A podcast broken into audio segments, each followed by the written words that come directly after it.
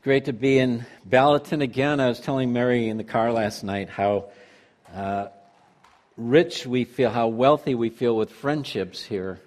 And there are people you may not see for months, and then such friendships to rekindle, and you quickly, you, you really lose nothing by not seeing each other for a little while. Brothers and sisters in Christ all over, there's nothing like it. And for these last six years now, we've been in a different town every weekend, ministering in a different church. And uh, I'll tell you what, uh, it's amazing some things that are going on in the kingdom of God. And I know even as our culture around us turns more and more schizophrenic, we can sometimes feel like, wow, it's really a sad scenario. But don't let anyone convince you there's not some amazing things going on uh, all over. The kingdom of God is advancing. Uh, not just little things, but big things that God is doing. And some of the places we're in are, you know, large, like cities of millions. Sometimes we're in towns that are small, uh, large churches, small churches, medium sized churches, but everywhere. God is doing some amazing things. And sometimes it isn't talked about that much, definitely not in the media, right? So you can only rely on word of mouth and the sense from God that He is at work. And don't be discouraged if all around you it feels like things are becoming darker. That was actually prophesied, wasn't it, in the scripture? And so it's not a total surprise that we'd feel like our country is becoming more and more schizophrenic in its existence. And it's a sad thing. But as Christians, we continue to be the light and believe God to advance his kingdom in this place that we call the United States of America. So it's been our privilege for six years to see in these different towns and in these different churches what God is doing. At the same time, uh, we've noticed some similarities from church to church, many of them good, many of them uh, victorious similarities, but a few that concern us. Uh, one is that everywhere we go, whether it's a small town, a large city, a large church, a small church, or medium sized church, people, believers, are saying they just wish their life wasn't so busy that their lives weren't so complicated, that their lives weren't so stressful. This, too, is not a big surprise. Uh, you know, it says in the Gospel of Matthew in chapter 9 Jesus went about preaching and teaching in every town and village. And there are days I feel a little bit like that. Every town, every village. And it said that he had compassion on the people. And the reason was because they were harassed and helpless like sheep that had no shepherd. And we see this in our culture, but the thing I'm concerned about is I'm seeing it in some of the churches. And so I want to speak to that a little bit, a little bit this morning uh, that we do not have to be helpless. We have a good shepherd. And even if we feel like we're a bit harassed, that's just part of our culture. I was reading uh, yesterday, or it was actually Friday, on the internet. Every year, they do this study with the American Psychological Association and the Harris Poll Group, and they do this survey all around our country. And they have found consistently for the past five years that over 75% of the adult population in the United States of America feel way stressed out. Over 75%. To the point that they feel is detrimental to their own health. So it's not a surprise that we would feel these kind of things because we are, you know, in churches, we're believers, but we're also in this culture, and it presses in around us. But we have a shepherd. We have a shepherd. We don't have to feel helpless. And actually, he helps us so that we don't have to feel harassed. And the other sad thing about this article was it says people are also saying they have difficulty implementing any changes that they know will decrease their stress. Well, I'd like to share with us today. Shepherd Jesus has some remedies, and he also gives us the grace to implement the changes so that we don't have to say, along with the rest of our culture, I feel harassed and helpless, but quite the opposite. I feel at peace, and I feel my help comes from God. Almighty God, who created me and understands me, who knows my frame, He knows that we live in a stressed out culture. And it's not going to get better, it's going to get worse. It's going to get worse. You like country western music? Yeah. No? I see some people shaking their heads. I like kind of all kinds of music, and every now and then I like a country western one. I'm not stuck on it, but there's a guy named Ricky Skaggs who's a country western Christian singer. Uh, good man, loves the Lord, has a great family. They love each other, and he used to sing this song that we love the chorus. It goes like this Simple life is a life for me a man and a wife and a family, family, and the Lord up above who knows I'm trying to live a simple life in a difficult time. And then after that, it's, you know, that kind of thing.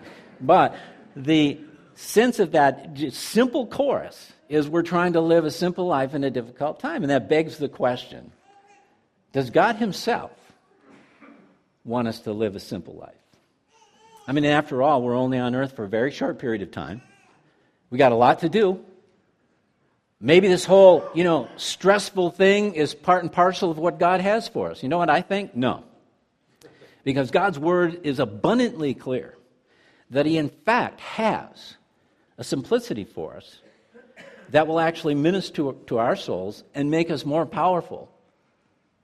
It'll make us more effective if we receive the simplicity that God has that is so clearly seen in His Word. For example, Micah 6 8, we repeat this verse many times over the year in churches. He has shown you, O man, what is good. What does the Lord require of you? But to do justly, to love mercy, and to walk humbly with your God. Doesn't that sound simple? I love it. How about Psalm 46, verse 10? Be still and know that I am God. Couldn't get much simpler than that. Be still and know that I am God. When Jesus was asked, What is the greatest commandment? he said this To love the Lord your God with all your heart, soul, mind, and strength, and to love your neighbor as yourself. But he didn't stop there. He said, On these two commandments, hang all the law and the prophets. Wow. That would have been somewhere over 1,200 requirements seen in the law and the prophets that Jesus is saying, it just hangs on these two things love the Lord with all your heart, soul, mind, and strength, and love your neighbor as yourself. That's it. Jesus gained a reputation for taking complicated things and making them simple, while the Pharisees gained a reputation for taking simple things and making them complicated. And Jesus said, You bind up these loads and you make people carry them on their back, things which you yourself are not willing to carry. Well, that's the kind of culture we live in consciously or unconsciously, purposely or not purposely, we get these loads that we carry on our back that God does not intend us to carry. We would do well to pay attention to Jesus, who said, These two things, and on this hang all the law and the prophets. Now, if you were to back up and look at Micah 6 8 again, uh, he has shown you, a man, what is good. What does the Lord require of you? Well, about 1,200 things. So sit down because we're going to get started here, right? we'd be toast. We'd be stressed beyond belief. We can't do it. We've proved over the centuries and the millennia that we cannot do it. But we have a good shepherd. He has shown you, a man, what is good, these simple things. The greatest commandment love the Lord and love your neighbor as yourself. Matthew 13, Jesus is teaching parables and one of them is the sower and the seed.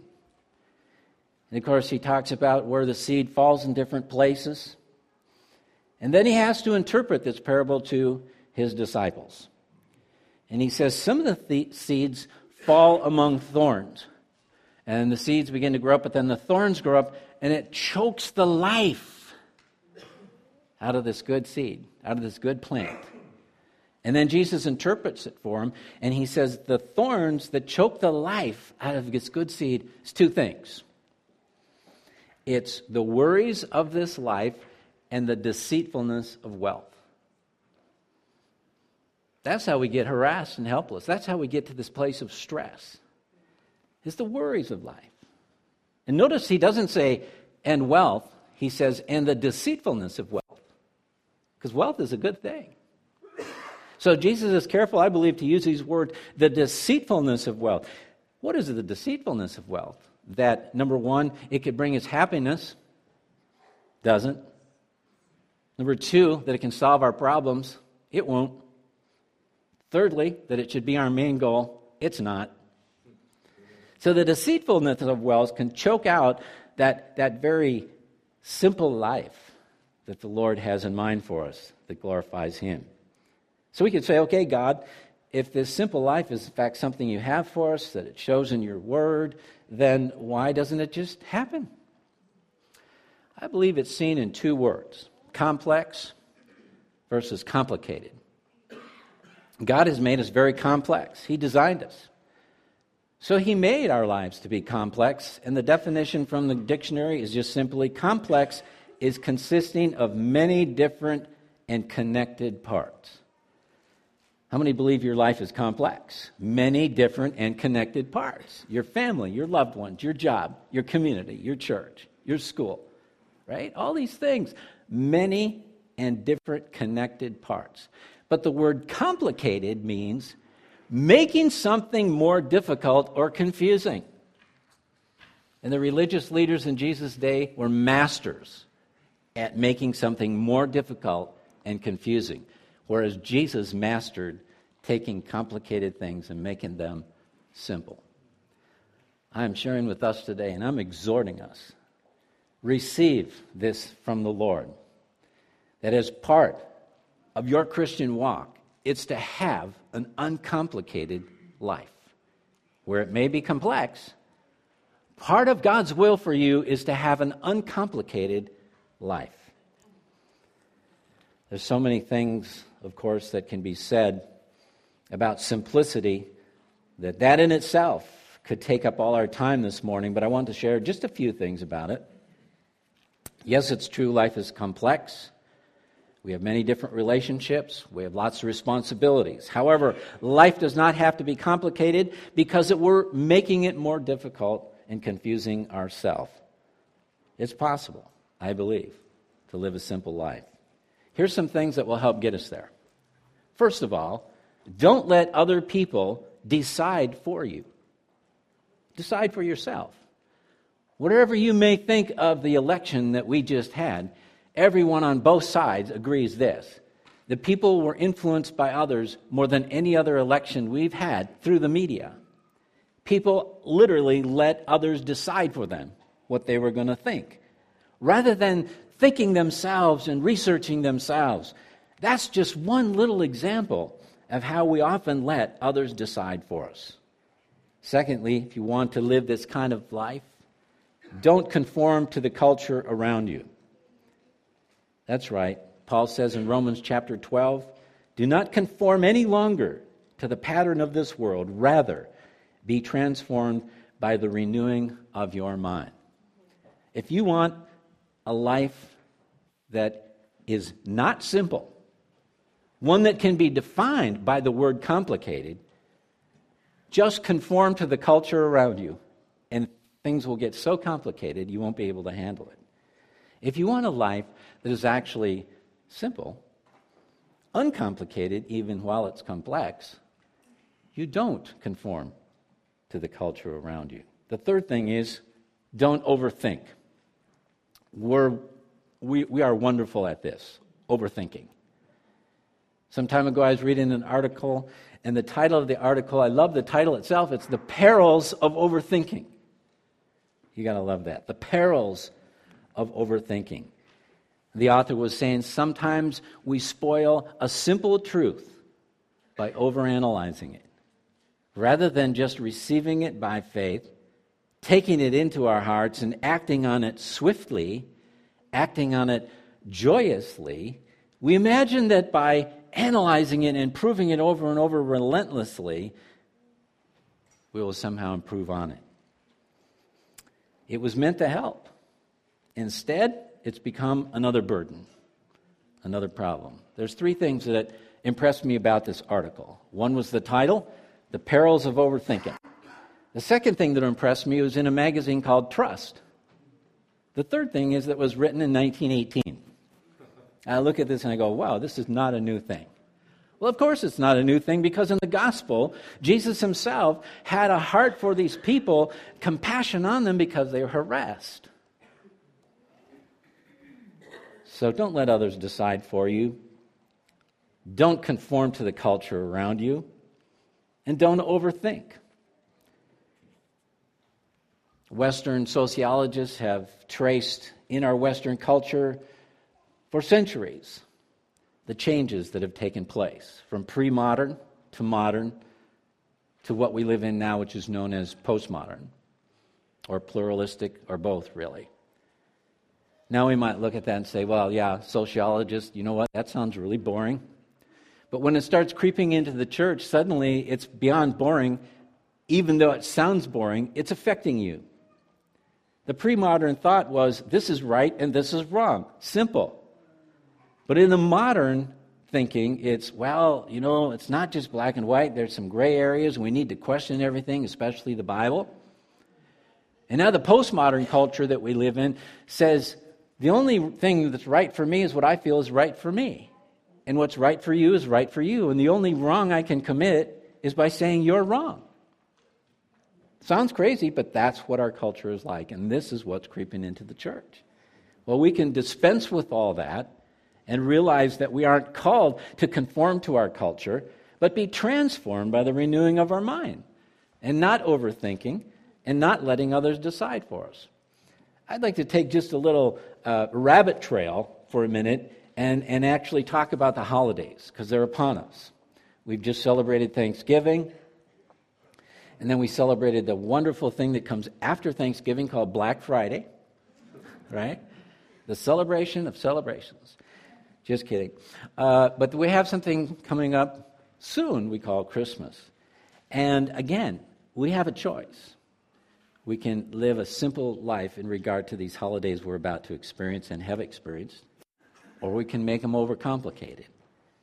How many know that God actually invented holidays? It was his idea in the first place. He said that he wanted his children to go out into the desert and celebrate a festival. And one thing you see in all these festivals in the scripture, it was unto the Lord. That's simple unto the Lord. And the purpose of them was just one simple thing that they could remember. Wow, that's easy. If we just did this with all of our holidays, we'd be right on.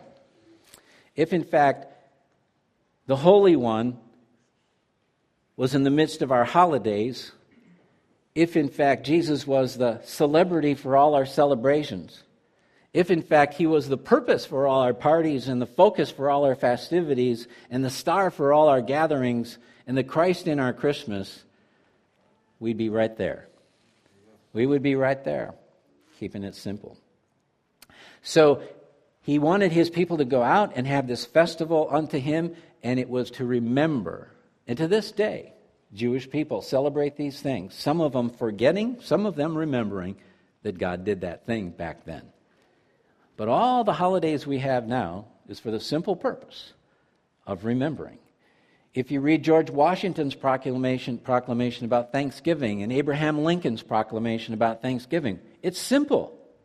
Just remember that all God has done for this nation and give thanks. And we make it complicated. And then Christmas is upon us soon. You have two choices keep it simple or make it complicated. And if you keep it simple, what you will be doing is you'll be remembering. Why do we need these things? Shouldn't we remember? You know, think about communion. Wow, here we are, Christians, we come to church. For heaven's sakes, can't we remember that Jesus bled for us? Can't we remember that his body was broken for us? Actually, no, we can't. We don't remember. So God has given us this wonderful thing called communion. So when we come together, we are reminded, and we literally do as the Bible says, in remembrance of Him, that His blood was shed, that His body was broken. This is God's grace to give us these things. And I'm exhorting us in this time of the holidays, keep it simple.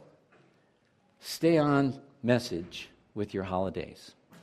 In fact, let the Holy One be the center of your holiday the celebrity of your celebrations, the purpose for your party, the focus of your festivity, the star of your gathering, the Christ of your Christmas. So that was just a little rabbit trail. Back to simplicity. Back to the simple life that I believe God wants us to live. I said three things. Don't let others decide for you, don't conform to your culture, and don't overthink. But those were all negative. I want to turn around now, come back to this, and put it in the positive. Decide for yourself. Think Bible, not just American, and let the Word of God dwell in you. Decide for yourself. The scripture makes it quite clear if we want a simple life that not only glorifies God but keeps us sane, we have to make intentional decisions.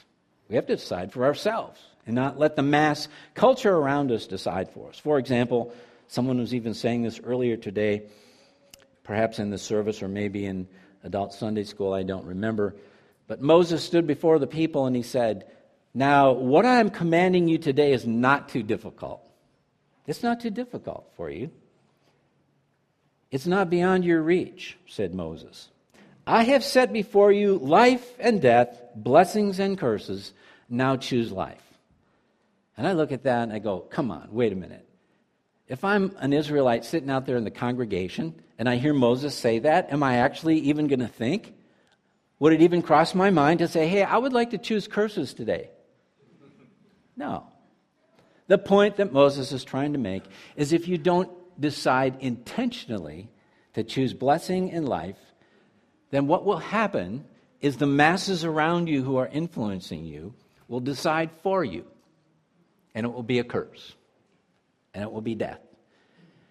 We want to live a simple life that glorifies the Lord and brings us much joy, then we need to be intentional about our decision and not let others decide for us. Joshua said something similar. He said, If serving the Lord seems undesirable for you, choose for yourselves this day whom you will serve.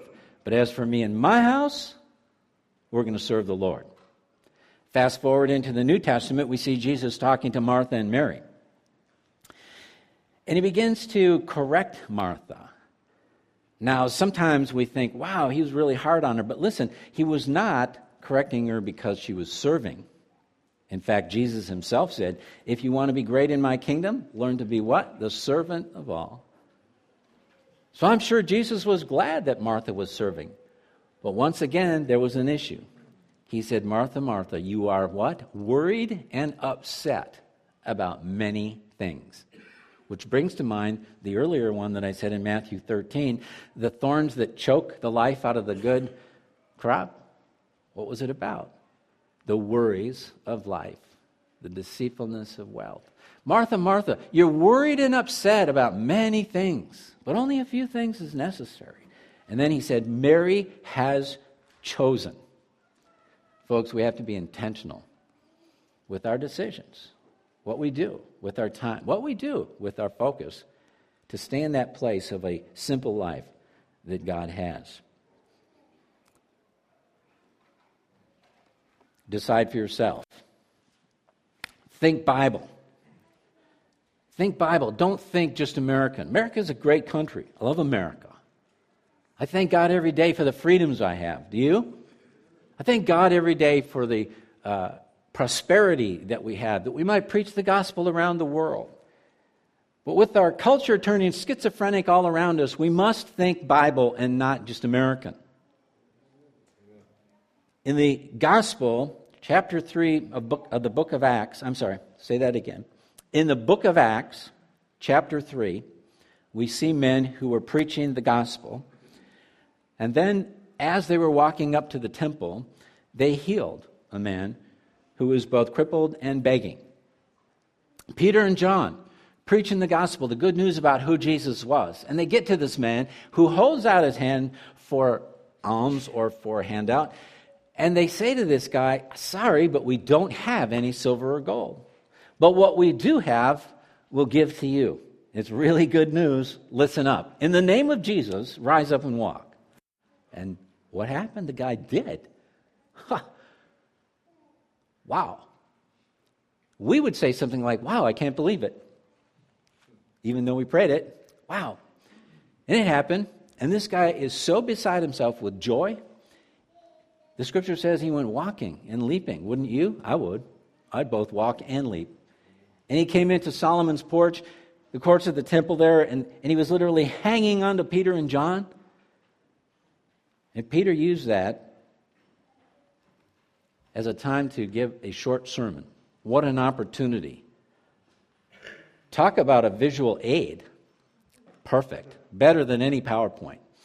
You see this man who stands before you, and this is what the first thing Peter said. Why does it surprise you, O men of Israel? This is the God of Abraham, Isaac, and Jacob. He's the same God that we've had all these festivals for over the years. Why was it that the men of Israel were so surprised? It's because the Jewish faith at that point had become nothing but formalism and words. And I tell you, there's a message for America in that. We have to watch out that our Christianity doesn't just become formalism and words. So instead of letting others decide for us, we make intentional decisions. Instead of just thinking American, we think Bible. And when God does some wonderful things everywhere we go, we're not surprised because it's the God of Abraham, Isaac, and Jacob. We're not blown away. When we pray and we ask in the name of Jesus and then we see it done, we don't say, Wow, I can't believe it. I'm really surprised. No. We become accustomed to Almighty God, the powerful God, to whom we were singing about in our worship, working on our behalf for His glory. Instead of overthinking, you let the Word of God have its way in you. That's right. Paul says this in his letter to the Colossians let the Word of God dwell in you richly. I love that. It's so simple. It's so uncomplicated. And what is it about the word let that we don't understand? let the word of God dwell in you richly. Don't overthink. Don't pummel it with your doubt. Just receive the truth of the word into you. Let the word of Christ dwell in you richly. It's not complicated. It's not complicated. What does it mean to let as opposed to complicating it? Sometimes we complicate it because of the messenger. I'm speaking the word of God to you this morning from Scripture. Maybe you don't like my shirt. Maybe you don't like my voice. Maybe you think I have a face that's good for radio. Maybe there's something about me you don't like, but I'm just the messenger. You know, you can hear the word of God through variety of human messengers, but if it's going to have its way in you, don't overthink about the messenger. Don't overthink about the setting. Don't overthink about anything. Let the Word of God dwell in you richly. Don't hinder it. Because if we hinder it, we're not letting. You know, if I say to Bob, let me help you, and he says, no, no, that's okay, I've got it, I've got it, I can't help him. But if I say to Bob, let me help you, and he goes, sure, come on, I could use some help, then I can help him. Paul says, let the Word of God don't hinder it. Don't say, no, no, I got it, I've got it. Let it. How can we sometimes hinder? It's very clear by the words of Jesus and the other apostles, and the apostles in Scripture. We hinder it sometimes, as I said, because of the messenger. Sometimes we simply overthink it, we don't receive by simple faith. Sometimes we have formalism or tradition that negates the Word of God. Jesus said that. Thus, you nullify the Word of God by your tradition that you have handed down. And Jesus said, and you do many things like that. I believe even while we're here today, God wants to set some of us free from stress, being harassed, feeling helpless against this stuff. 75% of our culture says they feel overly stressed to the point that it's affecting their health and they don't know how to make changes to get better. Do we want to be in the 75%? No. We want to be in that place, as it says, we have a good shepherd who understands that we're being harassed. And we do not need to feel helpless because he's here to help us. Let's pray together. I'm not going to call you to the front at this time, but I'm going to ask you simply to respond so I can pray. If you feel in a place this morning where stress is taking its toll, possibly even affecting your health, but for sure affecting your joy, raise your hand. Just briefly raise your hand, thanking you can put it down. If you feel in some way that you can relate to that scripture where you feel harassed, perhaps out of control, maybe you don't feel like, you know, I'm just not living living in simplicity like I could, please raise your hand. Very good. Thank you. Lord, you see these hands and you saw these hearts even before they raised their hands. And Lord, it's only by your grace we can live in this place that you have for us of not being overcomplicated, of not overcomplicating life. Lord, we come to you asking through Jesus Christ that you will touch hearts this morning. You will minister to souls.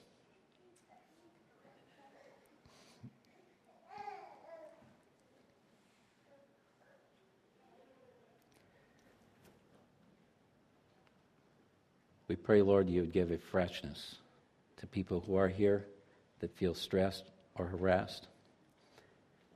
We also ask, through Jesus, that He would give us the grace and the ability to make changes where changes are needed. So that it wouldn't be like the culture around us that doesn't even know how to implement changes.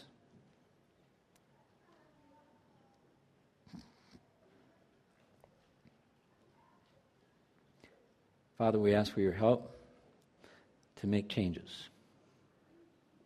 That we could live lives that glorify you, lives that we, in fact, can stay healthy and finish strong. Lives that minister that joy into our hearts because we know that the joy of the Lord is our strength.